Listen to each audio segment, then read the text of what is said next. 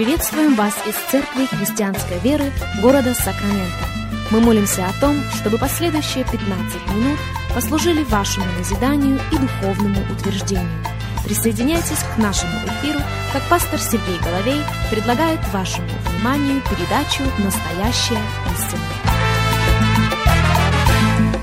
Здравствуйте, уважаемые радиослушатели! Сергей Головей у микрофона и из Церкви Христианской Веры мы приходим к вам. Огромнейшая благодарность всем и каждому за то, что становитесь частью нашего вещания сегодня, как еще раз и последний раз мы обращаемся к словам апостола Петра в его первом послании. Итак, послание апостола Петра, первое послание апостола Петра, первая глава, достаточно содержательный отрывок, начиная с 14 стиха. Слово Божье говорит так. «Как послушные дети, не сообразуйтесь с прежними похотями, бывшими в неведении вашем. Но по примеру призвавшего вас святого, и сами будьте святы во всех поступках. Ибо написано «будьте святы, потому что я свят». Если вы называете отцом того, который нелицеприятно судит каждого по делам, то со страхом проводите время странствования вашего. Зная, что нетленным серебром или золотом искуплены вы от суетной жизни, преданной вам от отцов, но драгоценной кровью Христа, как непорочного и чистого агнца. Именно на 18 стих мы смотрим очень и очень внимательно. 1 Петра 1, 18. «Зная, что нетленным серебром или золотом искуплены вы от суетной жизни, преданной вам от отцов.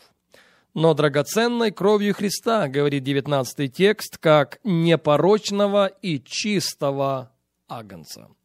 Уже было замечено и замечено неоднократно, что тема искупления как такового очень емкая, очень обширная. Я позволю себе процитировать для вас еще раз Евреям 9 главу 11 и 12 стихи.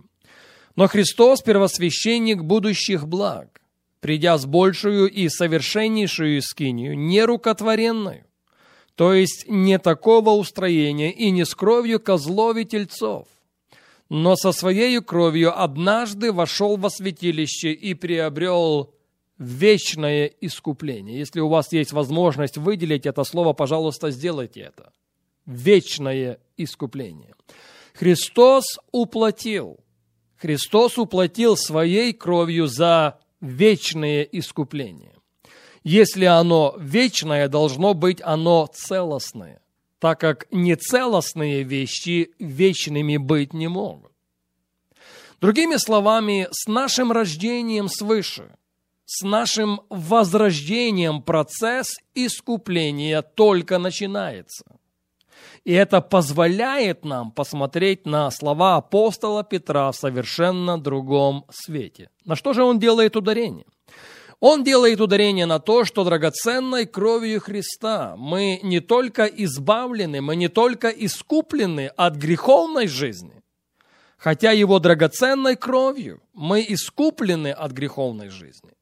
Но в равной мере драгоценная кровь Иисуса Христа может и должна искупить нас от суетной жизни.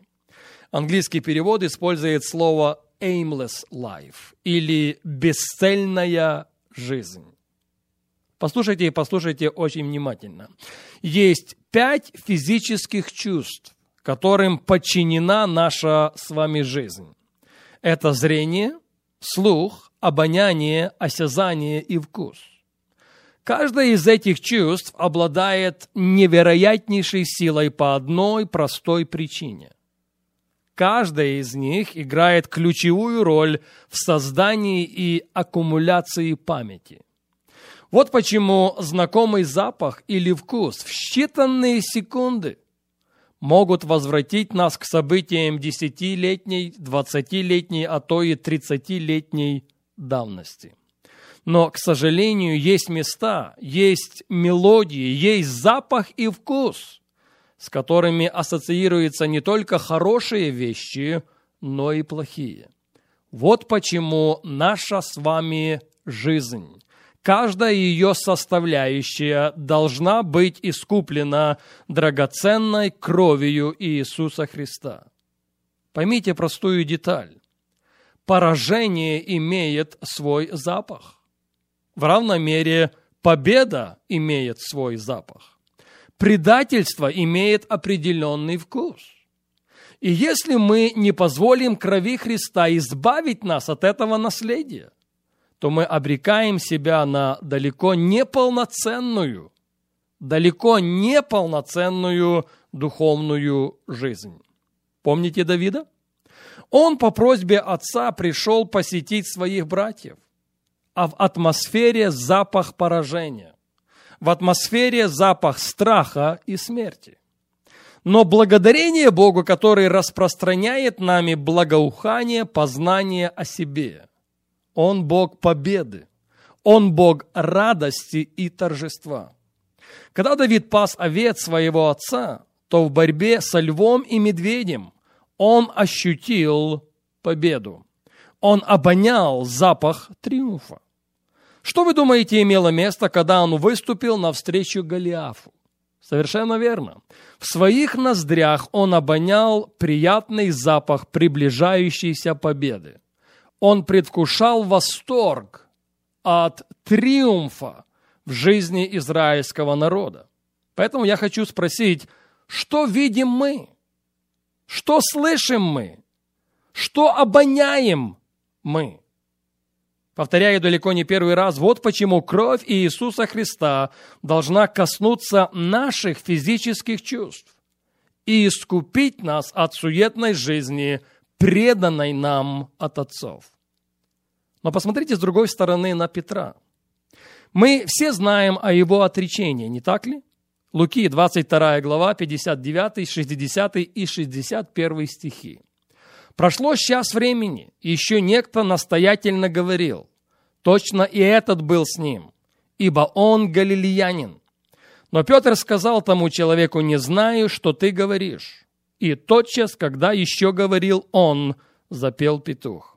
Тогда Господь, обратившись, взглянул на Петра. Да, поющий петух напоминал об отречении. Но мне кажется, акцент надо делать на взгляд Иисуса Христа. Развязка наступила на берегу Галилейского озера. Кстати, было утро. Может быть, даже и раздавался где-то далеко пение петуха. А потом был разговор Иисуса с Петром, и, конечно же, их глаза встретились когда Христос дал ему понять, какой смертью Петр прославит Бога. Друзья, мы должны помнить об этом. Мы должны помнить об этом по одной простой причине.